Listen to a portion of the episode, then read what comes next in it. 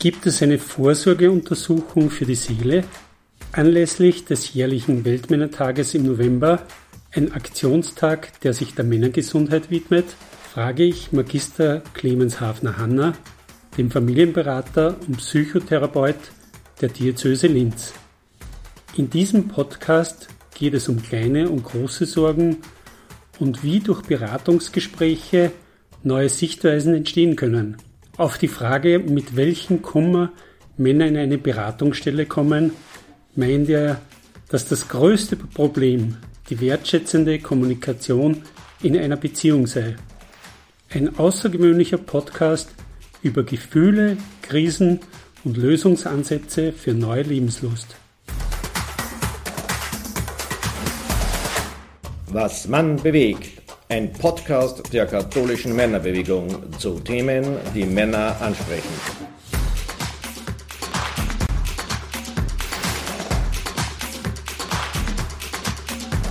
Jährlich am 3. November ist Weltmännertag, ein Aktionstag, der sich der Männergesundheit widmet. Ins Leben gerufen wurde die Aktion von Medizinern der Universität Wien und dem kürzlich verstorbenen Schirmherrn Michael Gorbatschow.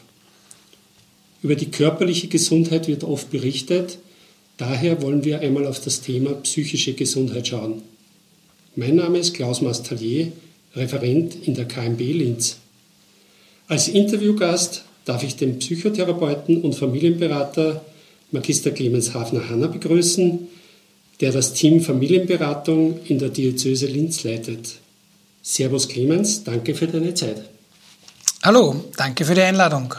Du begleitest und berätst Menschen, die sich in schwierigen Situationen befinden. Was ist eigentlich der Unterschied zwischen Familienberatung und Psychotherapie? Ähm, Im Konkreten ist es so, dass Psychotherapie im Prinzip mit krankheitswertigen Störungen arbeitet. Das heißt, äh, Psychotherapeutinnen und Psychotherapeuten arbeiten mit Menschen, die äh, Diagnostik äh, mitbringen, das heißt an einer Störung leiden, die in irgendeiner Form krankhaft ist, währenddessen Familienberaterinnen und Berater mit, äh, ich sage jetzt einmal, üblichen Problemen arbeiten, mit denen natürlich auch Psychotherapeutinnen arbeiten, aber der Unterschied ist tatsächlich, Psychotherapeutinnen arbeiten auch mit krankheitswertigen Störungen. Und der Psychiater ist der Arzt? Der Psychiater oder die Psychiaterin wäre im Prinzip eine Medizinerin, die äh, Medikamente verschreiben kann. Zum Beispiel Psychopharmaka wie Antidepressiva etc. Das machen Psychotherapeutinnen nicht und auch Familienberaterinnen sowieso nicht. Zur Männergesundheit gehört auch die jährliche Vorsorgeuntersuchung. Gibt es so etwas wie eine seelische Vorsorgeuntersuchung oder sollte so etwas geschaffen werden? Also in der Empfehlung gibt es das jedenfalls. Ähm, ich glaube, dass das ein ganz haglicher Punkt ist, insbesondere für Männer, die äh, eher oft ein sehr funktionales Verhältnis zu ihrem Körper haben. Das heißt, der ist einfach da und hat zu funktionieren. Und wenn es irgendwo zwickt, dann schaut man halt, dass man irgendwas kriegt, wo dieses Zwicken aufhört. Und man schaut oft nicht hin, warum dieses Zwicken möglicherweise entsteht. Und da gibt es garantiert eine gute Einladung dazu, das vielleicht vermehrt in den Blick zu nehmen und sich auch mit seinem eigenen Körper manches Mal mehr auseinanderzusetzen. Haben eigentlich die Menschen verlernt, dass bei Problemen miteinander sprechen? Da bin ich mir jetzt gar nicht sicher, ob Menschen das verlernt haben. Ich habe eher den Eindruck, dass ähm, früher viel weniger darüber gesprochen wurde und jetzt viel mehr darüber gesprochen wird. Und ich kann mich erinnern, diese Selbstverständlichkeit, zum Beispiel Unterstützung in einer Beratungsstelle in Anspruch zu nehmen, die ist definitiv gestiegen, weil ich kann mich erinnern, wie ich in der Familienberatung begonnen habe, war das äh, vor allem für Männer ähm, eigentlich eher unüblich, dass man sich Unterstützung in einer Familienberatungsstelle oder generell in einer Beratung sucht, sondern ähm, da war das eher die Ausnahme. Und auch diese Selbstverständlichkeit war, äh, glaube ich, ganz eine andere. Da kann ich mir ein Erlebnis erinnern, zu Beginn eben, wo sie zwei Männer ähm, getroffen haben in einer Familienberatungsstelle, die äh, gesagt haben, ja, hey, du auch da.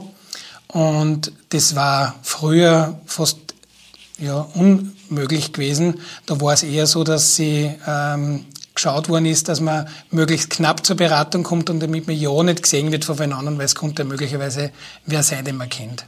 Mhm. Also da hat sich auf jeden Fall schon was verändert und das finde ich ja gut. Im Vorjahr nahmen rund 900.000 Österreicher das Gesundheitssystem wegen psychischer Erkrankungen in Anspruch. Die Zahl ist um 12 Prozent in den letzten drei Jahren gestiegen. Wahrscheinlich ist die Dunkelziffer noch höher. Wie könnte deiner Meinung nach die Menschen präventiv vorsorgen, damit diese Zahl nicht noch weiter steigt?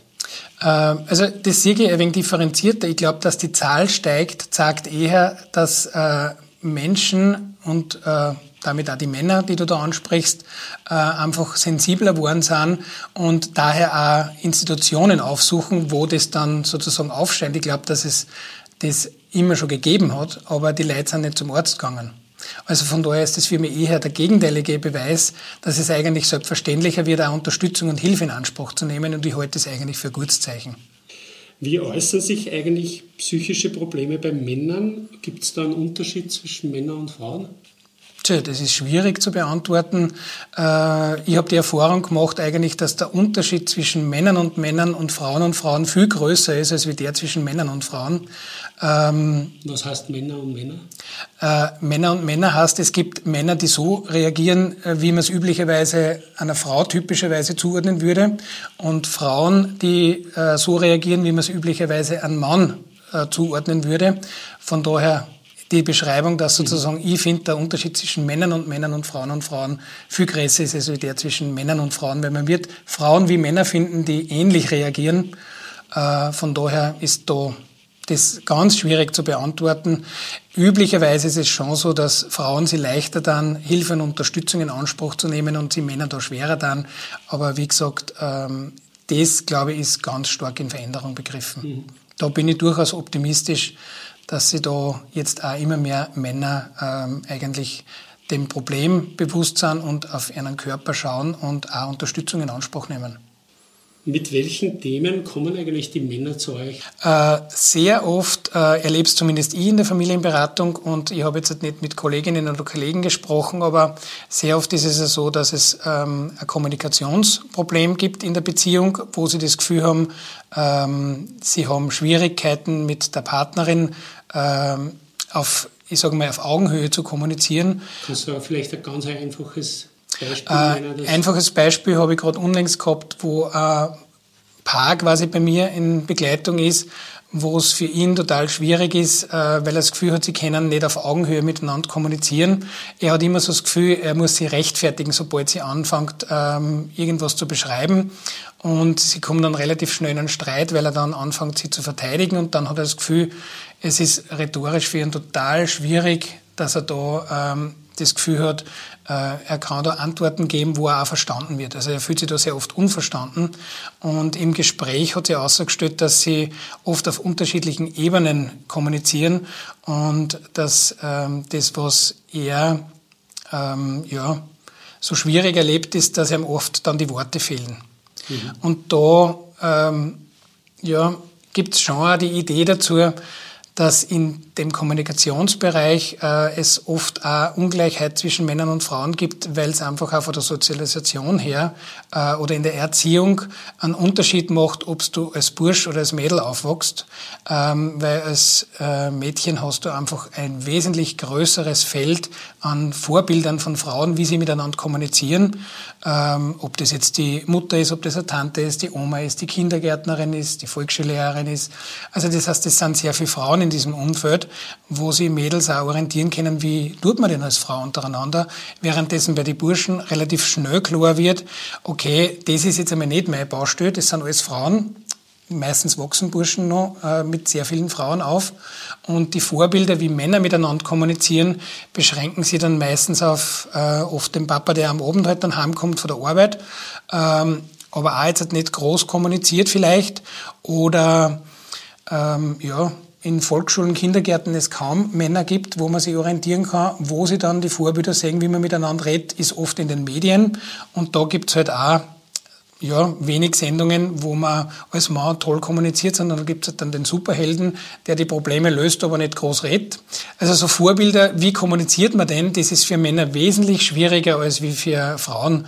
Äh, und von daher gibt es einfach einen Unterschied und von daher ist die Leistung, dass Männer in der Kommunikation da vielleicht das Gefühl haben, sie sind auf gleicher Ebene. Das ist zumindest was, wie man es ich erklärt habe. Es ist ein sehr sage jetzt einmal, pädagogischer Erklärungsansatz oder soziologischer Erklärungsansatz, gibt vielleicht andere auch noch, aber das ist eins, mit dem ich äh, oft bei Paaren einfach auch erklären kann, warum das vielleicht manches Mal nicht ganz als gleich erlebt wird. Und für die Frauen ist es aber selbstverständlich, dass man halt so kommuniziert, aber wie das Wort selbstverständlich schon sagt, es ist nur für einen selber verständlich, aber oft für den anderen nicht. Ähm, wo siehst du als Berater diesbezüglich den größten Bedarf? Oder kann man sagen, wo, wo geht der Trend hin bei der Beratung? Äh, ja, Trend kann ich jetzt nicht wirklich feststellen. Den einzigen Trend, den ich feststelle, zumindest bei uns im Beratungsbereich, ist, dass immer mehr Paare äh, gemeinsam kommen. Äh, nicht so sehr wie früher, wo vorwiegend Einzelpersonen kommen sind. Also das heißt, es kommen sehr oft auch die Paare, die dann auch gemeinsam sagen, wir wollen eigentlich miteinander auch gut kommunizieren, gut reden können und darum kommen wir da gemeinsam her. Oder auch von einem Konflikt, wir wollen weniger streiten oder zumindest konstruktiver streiten. Das ist eigentlich ein Vorteil und gibt es dann auch so ein Aha-Erlebnis bei den Paaren, weil es eben gemeinsam das sehen, das auf unterschiedlicher Ebene kommunizieren? Ja, das ist ganz oft dieses Aha, insbesondere jetzt äh, vor allem auch für Frauen, die dann oft sagen, ja, okay, das ist vielleicht äh, etwas, das ich erwartet habe, aber ich dann verstehe, warum das nicht dasselbe ist, wie ich kommuniziere. Also das heißt, damit kommen sie dann wieder ins Gespräch und damit gibt es auch gegenseitiges Verständnis. Und auch oft, dass das, also der Trend ist jetzt momentan auch dieser Mental Load, das heißt diese Überfrachtung an Aufgaben und diese ungleiche Verteilung in der Vereinbarkeit äh, zwischen die zwei, gerade wenn die Kinder noch relativ klein und jung sind, wie teilen wir uns denn die Aufgaben untereinander auf? Also da braucht es ganz viel an Kommunikation und auch das gegenseitige Verständnis, weil da gibt es ganz viel Selbstverständlichkeiten, von denen wir automatisch ausgängen. Und das ist oft in, mit der Realität einfach nicht mehr, mehr Also so das Beispiel, klären. die Frau ist für die Hausarbeit zuständig. Zum Beispiel, genau. Das ist der Klassiker, das wird automatisch angenommen und zwar sowohl von ihr wie auch von ihm. Und dass aber Hausarbeit äh, eigener Arbeitsbereich ist neben der Familienarbeit und der Erwerbsarbeit. Das heißt, eigentlich geht es da um drei Arbeitsbereiche und nicht nur um zwei. Und das ist oft das, wo Frauen relativ schnell dann an ihre Grenzen kommen und das Gefühl haben, sie schaffen das nicht.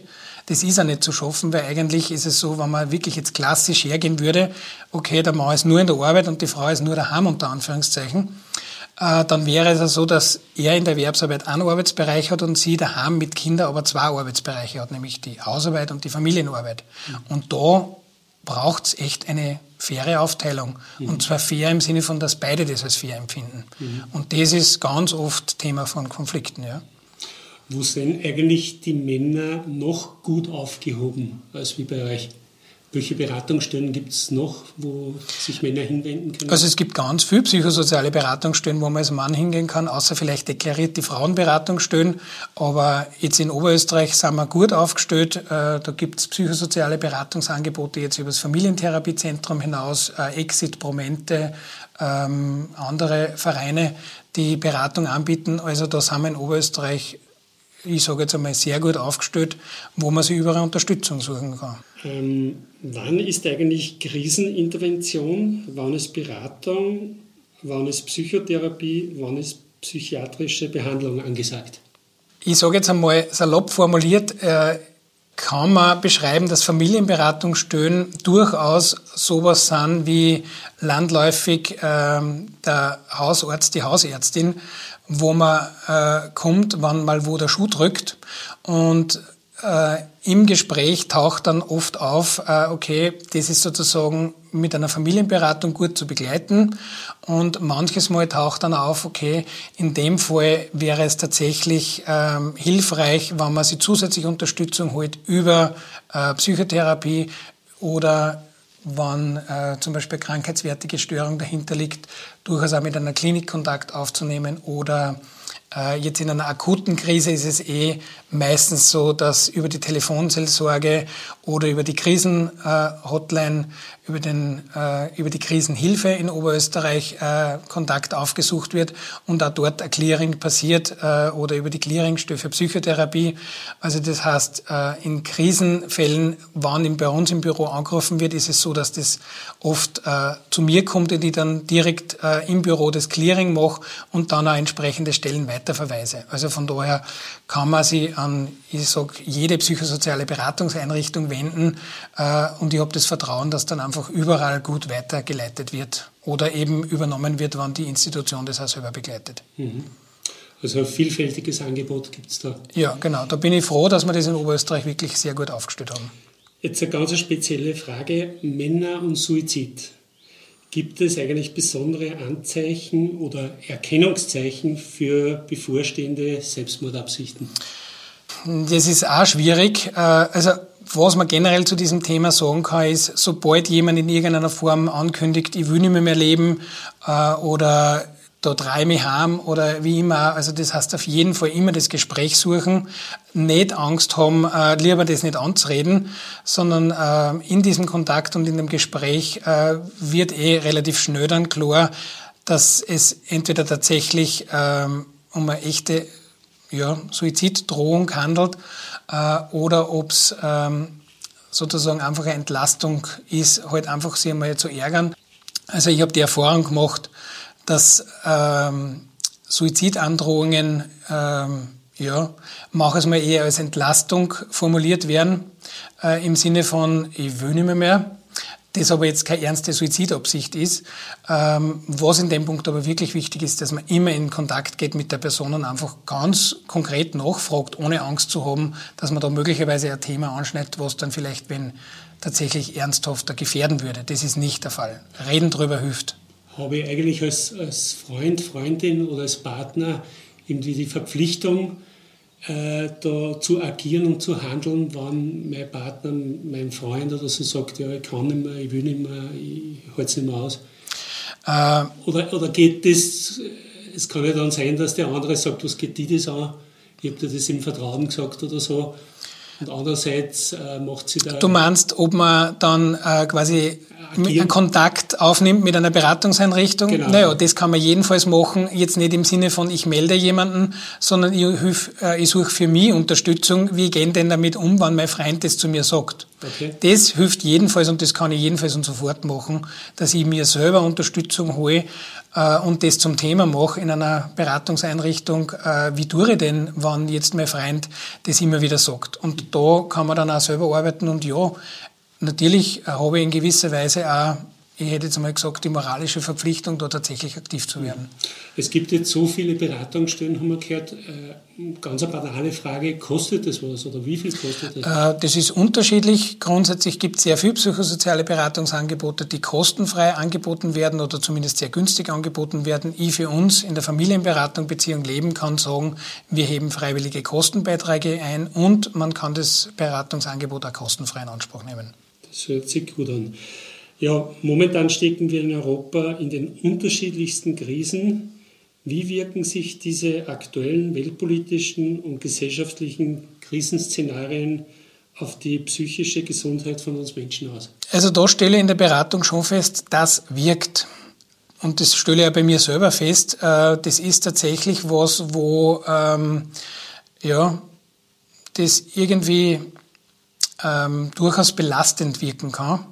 Und äh, von daher ist es wirklich wichtig, dass man gut auf sich selber schaut, dass man Dinge macht, die einmal wieder Spaß machen, dass man sozusagen Tankstellen aufsucht, wo man selber wieder auftanken kann. Ähm, das heißt, dieses auf sich schauen ist gerade in Zeiten wie diesen, aber auch sonst äh, ganz ein wichtiger Faktor. Und von daher ist es wichtig, dass man Hobbys hat, dass man Freunde, Freundinnen treffen kann. Ich denke, da ist es wichtig, dass man ins Tun kommt. Und wenn man da das Gefühl hat, irgendwie hat man keine Kraft oder ich habe das Gefühl, ich will eigentlich gar nicht, das ist irgendwie alles so zart, dann ist das eigentlich für mich ein Zeichen, dass man sich da vielleicht Unterstützung sucht, zum Beispiel in einer Beratungseinrichtung. Mhm. Sehr spannende Frage. Du hast ja eigentlich schon fast übergeleitet zu meiner Abschlussfrage. Äh, wo sind eigentlich deine persönlichen Kraftquellen oder wo schöpfst du neue Energie, neue Freude? Weil du hast ja doch viel mit Menschen zu tun, die mit negativen Dingen zu, zu dir kommen. Und wie, wie gehst du mit der Situation um? Wie äh, schaust du, dass du den Kopf frei bekommst? Also ich habe ähm, zum einen schaue dass ich möglichst viel äh, Bewegung mache. Also im Idealfall gemeinsam mit meiner Frau zum Beispiel wandern. Das ist momentan ein wenig schwierig, weil wir auch Baustelle haben. Äh, aber also das heißt, diese Bewegung ist was, mit dem ich auftanken kann. Ich schaue, dass ich auch möglichst öffentlich vor, möglichst viel zu gehe. Ähm, das ist was, was mir hilft, den Kopf frei zu machen. Und zusätzlich habe ich zum Glück auch mir mit einem Freund ausgemacht, dass wir uns einmal im Monat einen Tag Zeit nehmen füreinander, wo man wurscht, wie stressig das ist und diese Tage, also dieser Tag ist auf Jahre hinaus eigentlich fixiert, damit da nichts dazwischen kommt. Und diesen einen Tag nutzen wir einfach, um gemeinsam zu wandern, irgendeine Unternehmung zu machen. Das ist was, wo ich immer so eine Tankstelle quasi mitten im Alltag habe und wo ich merke, ähm, das hilft mir einfach auch, wenn es wieder einmal schwierig wird, dass ich mir denke, okay, es ist nur drei Wochen oder es sind zwei Wochen oder fünf Tage und dann ist wieder dieser eine Tag. Mir persönlich hilft es zum Beispiel und das kann ich sehr empfehlen, sich da einfach bewusst einen Tag im Monat zumindest Zeit zu nehmen, mal was zu machen, das man normal nicht macht. Ein Tipp für unsere KMBler. Danke, Clemens, für die Einblicke aus deinem Berufsalltag. Gerne. Liebe Hörerinnen und Hörer, das war wieder eine Folge unserer Podcast-Serie Was man bewegt. Diesmal war mein Gast Magister Clemens Havner-Hanna, Psychotherapeut und Eheberater der Diözese Linz. Ich sage danke fürs Zuhören, freue mich, wenn Sie unseren Kanal abonnieren alles Gute, bleiben Sie gesund. Bis zur nächsten Episode. Ihr Klaus Mastallier.